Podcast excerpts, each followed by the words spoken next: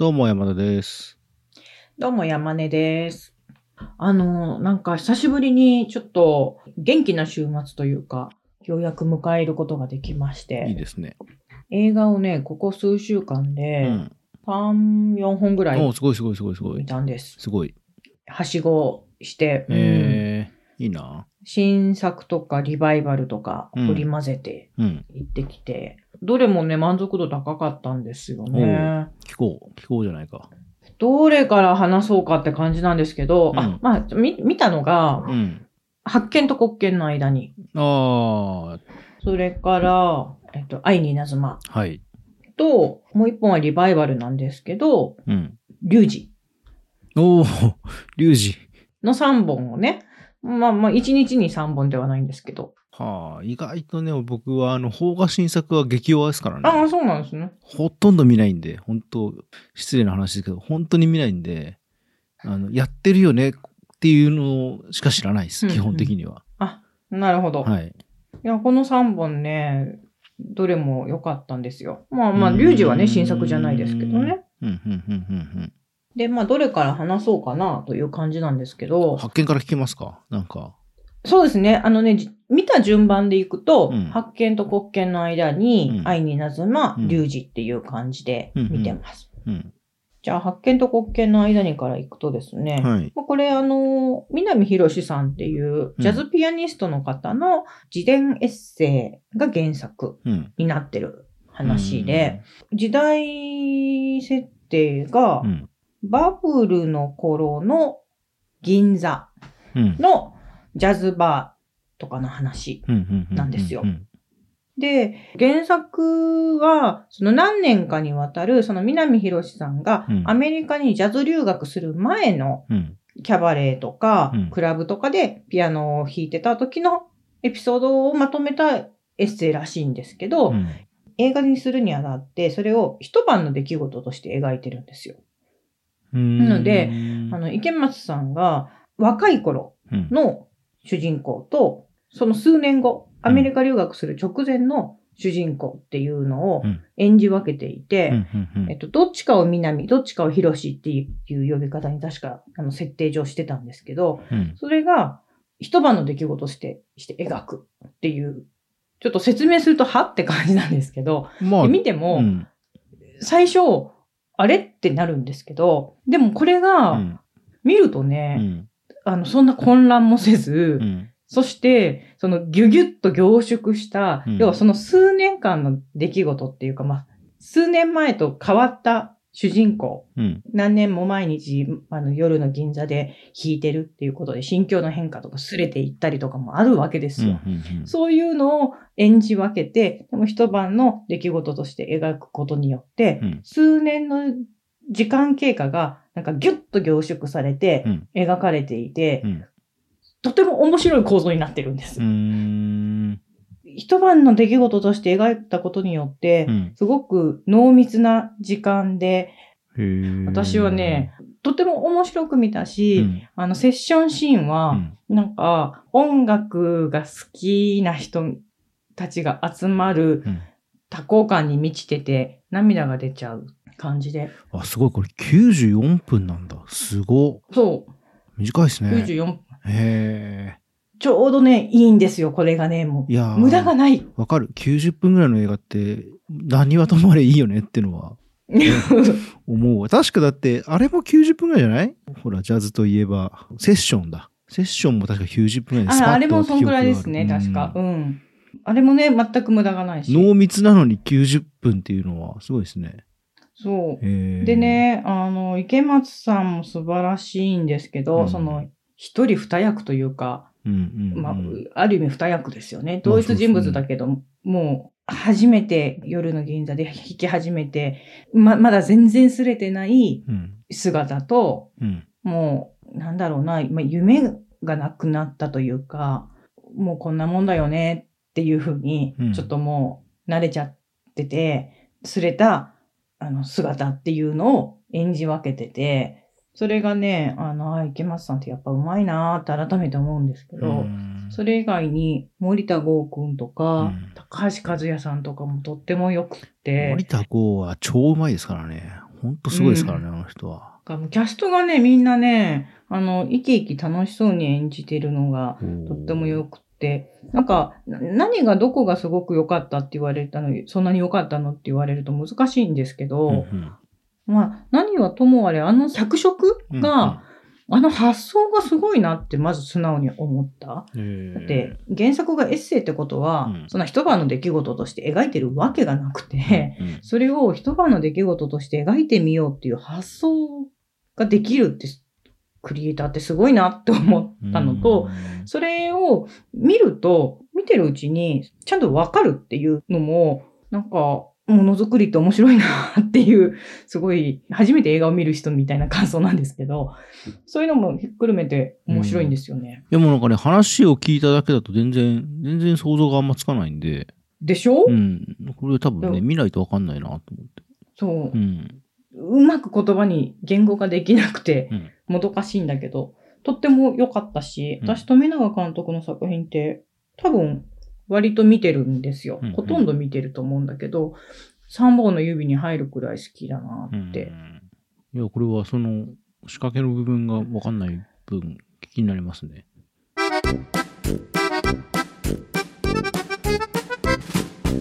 ちょっと、うん、なんか面白さがあんま伝わらなかったんですけど。はい。まあ、ポンポン、ポンポン行きましょう、ポンポン。ポンポン行きましょで、それがまあ、あれですね。はいはいはい発見と国見の間にです。う。うん。で、えっと、次が、うんえっと、これ、今から話す2本はう、ん。同じ日にはしごしたんですけど、愛に稲妻。愛に稲妻ね。これはまたさらに守備範囲の外の外だからな。これね、めっちゃ良かった。うんなんか予告見ました？なんか、そう聞いて。タイトルがさ、うん。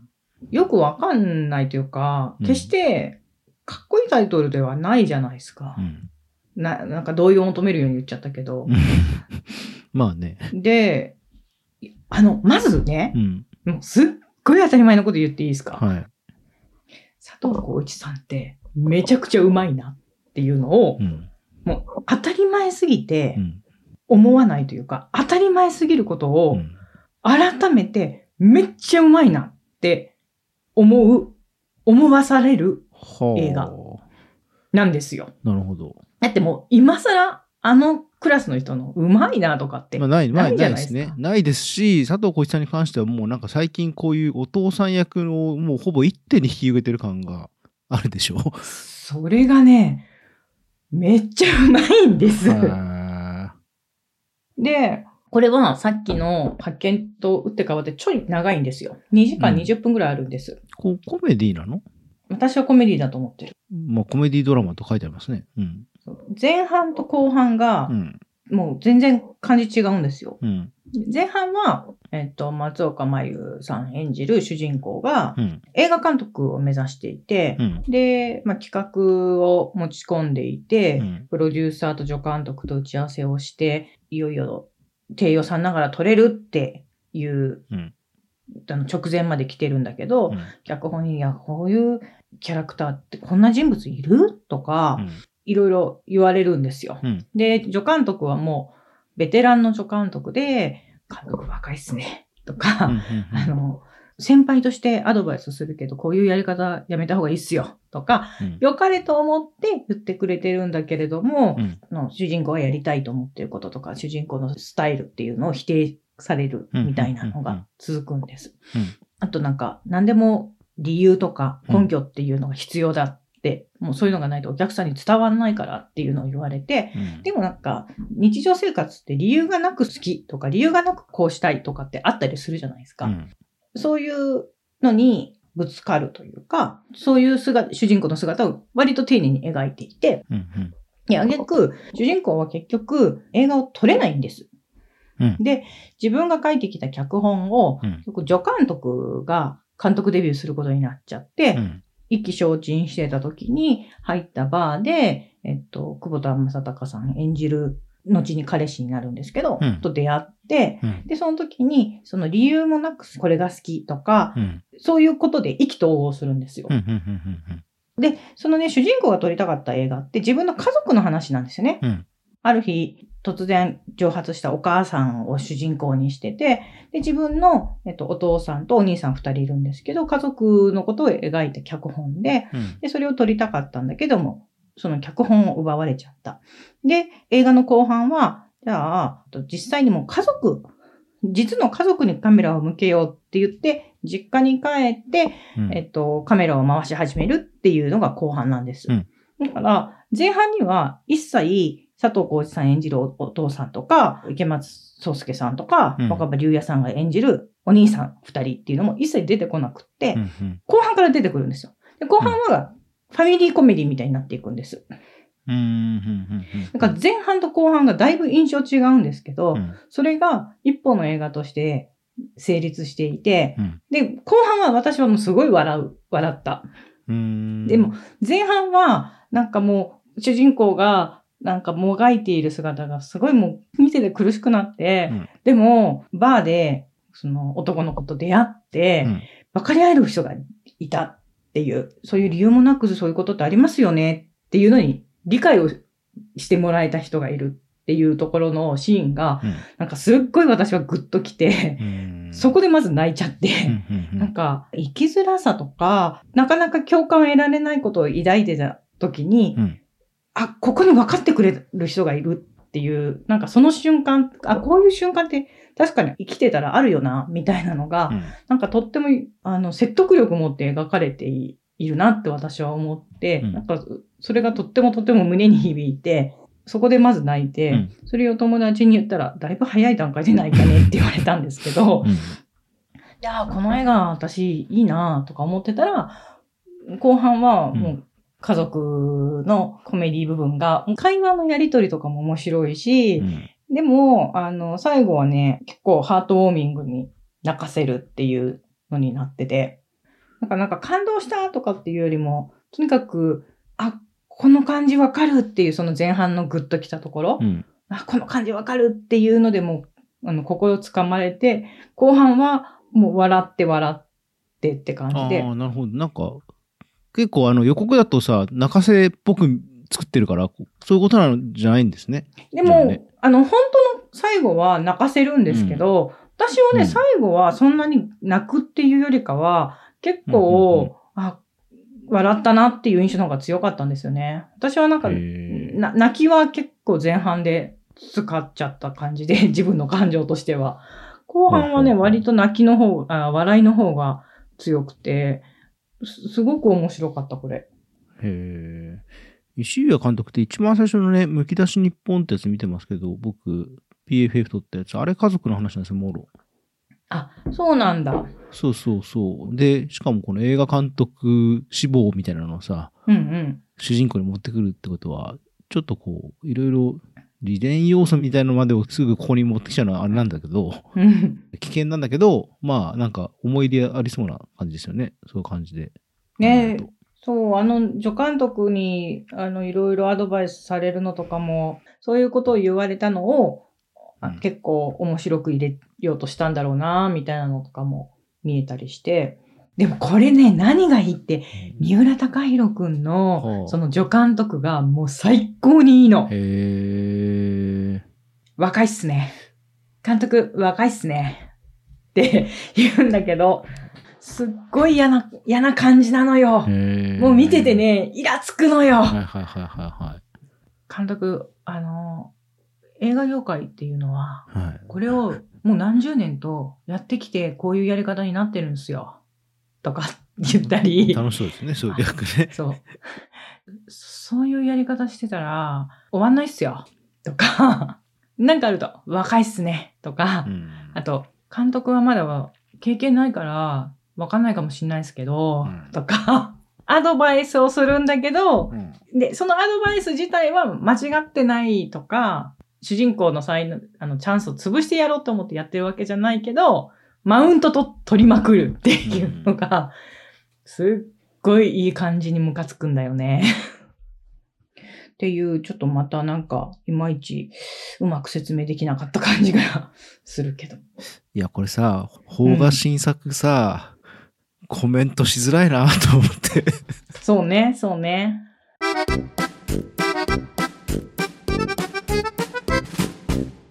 最後。最後3本目。最後は、うん。はい、3本目。うん。愛になずまの後、はしごして見たやつです。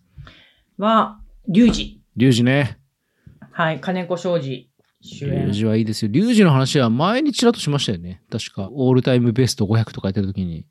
だったかなそうそうそう。そうだっけうな。ん。えっと、リュウジは、私がね、学生、大学生の頃、だからもう20年ぐらい前に、うん。そのくらいに一回リバイバルしてるはずなんですよ。なんか今は割とヤクザものとかも見るんですけど、学生の頃ってそういうのあんま見てなかったんですよね。うん。でな、ななんかちょっと自分のえ、自分向けの映画じゃないっていうか、のそういう印象で見なかったけど、うん。まあ、役者映画ですしね。うん。そう。で、今回、えっと、4K リマスターかな？おっていううので、公開するって言って、テアトル新宿に、それこそ発見と保険の間にを見に行った時にチラシがあって、ん。あ、見れるチャンスだと思って、これは見ようって、結構もう強い意志、決意を持って 見に行ったんですよ。いや、あの、おいろいろ思うことはあるんですよ。その今の、うんうん今の時代の感覚でいくと思うところもあるし、うん。うん。えっ、と、まあ、20年前見てても、うんあーって思うところはあったと思うけれども、あの、もうわざわざ私が言うのも恥ずかしいですけど、うんあのラストシーン素晴らしいですね。僕ね、ほとんど覚えてないんですけど、その、もう細部とかはかなり前、もう20年も前に見てると思うんで、うん。ほとんど覚えてないけど、そうよね。確かすっごいドシンプルな話だったよなっていう。最後ね。最後、本当にすごいなって思った。あ、なんかストップモーションかなんかになった？いや、ストップモーションにはしてないしはず。ないか。うん、でもまあ覚えてますあそこで、あれですよね。あのあのシーンね。はいはいはい。商店街で、奥さんが肉屋の特売に並んでて、あの、ちょっと待って待って、ちょっと待って、ちょっと待って、ちょっと一応その、はいあ、そうだ、思い出した。リュウジどんな早かかって話をした方、した方がいい、多分あじゃあ。あらすじを言いましょう。ざっくり言いましょう。そうねざっくり言いましょう。はい。えっ、と、リュウジっていうのは、ヤクザです。そうそうそう。で、奥さんは仇の人。そうそうそうそうそう。で、えっと、新宿を拠点にして、なんか、まあ、射程っていうか、古文が二人ぐらいいるのがリュウジで、でも奥さんは仇の人で、で、リュウジが、捕まるんですよね。で、その保釈金を払えなくって、で、奥さんが、あの、自分の実家に頭下げて保釈金を用立ててくれるんですよ。うん。だけど、その時の条件っていうのが、あの、リュウジと別れること、要はヤクザモンと付き合ってる、結婚してるっていうのをもうやめてくれっていうのはずーっと実家に言われてたから、別れることを条件に保釈金を用立ててくれる。はい。で、えっと、それで、あの、保釈されたリュウジなんだけど、そういう条件が出されてたっていうのを知って、ブチ切れるんですよ、リュウジは。で、まあまあでも、とにかくそういう条件で出してもらってたから、二人は別れば、別れて、奥さんは九州に、実家に帰っちゃうんですよ、娘を連れて。でも、その後結局、リュウジは、その奥さんと娘との生活の方を選ぶ。うん選んで、うんヤクザから足洗うんですよね。はい。えっと、酒屋とかで働き始めるんですよね。はいはいはい。で、ちっちゃなアパートに、で、3人で暮らし始めて、で、そうね。そんな話で、うん。そんな話幸せなうん。なんてことのない、ん。でもささやかな幸せな日々っていうのが、もうすごく丁寧にその描写が描かれるんです。だけど、普通に仇で働くと、うん。あのヤクザの時と違って、やっぱ収入もうん。全然違うと。うん。で、もう、奥さんとか娘はすごく幸せそうだし、自分もそれを幸せだと思っているけれども、うん。何かちょっと物足りないというか、満たされないんですそう、満たされれないんですよ。うん。で、ある時、自分の子分だったヒロシうんだったと思う、確か。が、家に来ると。うんそのアパートに。自分の子分だった彼が、もう、いい服着て、うん子分を連れて来るようになったっていうのを見て、後ろ髪引かれるうん。んですよ。そうリュウジはヤクザの世界に、そあの日々に。う。そう。まあ、それでまたね、そのさっきのラストシーンにつながっていくという。のがまあ、ざっくりした話で。そうですすだからまあ、前も言ったけど、本当あの、ミッキー・ロークのレスラーに話が全く一緒なんですよ、これ。でもレスラーって私、あの、レスリングの世界に戻るの覚えてるけど、こんなんだっけ？うん、一緒一緒。で、娘がいて、あの、娘と一緒に暮らし始めんだけど、やっぱり俺にはリングがあるって戻るっていう。そっか。そう、大枠は本レスラー。私見てるけど、そんな一緒っていう感じがしなかったな。俺レスラー見た時、リュウジだって思いましたもん。まあ、ストーリーとしてうん別に目新しい話ではないし、まあ好き。でも、だからどっちも好き。レスラーも大好きなんで。まあ、お王道というにはあれかもしれないけど、なんか斬新とかっていう話ではないけどまあ、リュウジに関して言うと、うん公開当時、ヤクザ映画としてはすっごい新鮮だったと思うんですよね。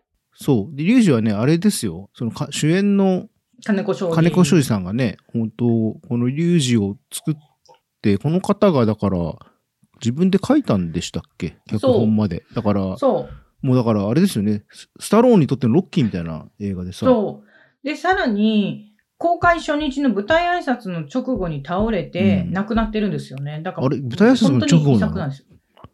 そう、舞台挨拶が終わって家帰って倒れて、そのまんま亡くなってそんな、そんなレントみたいな話？してます？レントってミュージカルの。ああ、ああ、知ってます。あれもほら、あ、でも、書いなんか随分ドラマチックな人生だったんだな、金子さんってって思ったもん。そうそうそうそう。で、レントもさ、最初のやつはさ、あれは誰でしたっけ？ジョナサン・ラーソンか？あ私、レント見てはいるけど、いや、あれは、いう、あれですよ。あのー、ミュージカルを、あ、そう、ジョナサン・ラーソンって人が書いたんだけど、うんうん確か初日に亡くなってんですよね。あ、そうなんだ。そう、この方も35で亡くなってんですよ。へえで、それでレントは、それもあって伝説的なレあれになったんですけど、へえ。公演初日未明に突突然亡くなったっていう。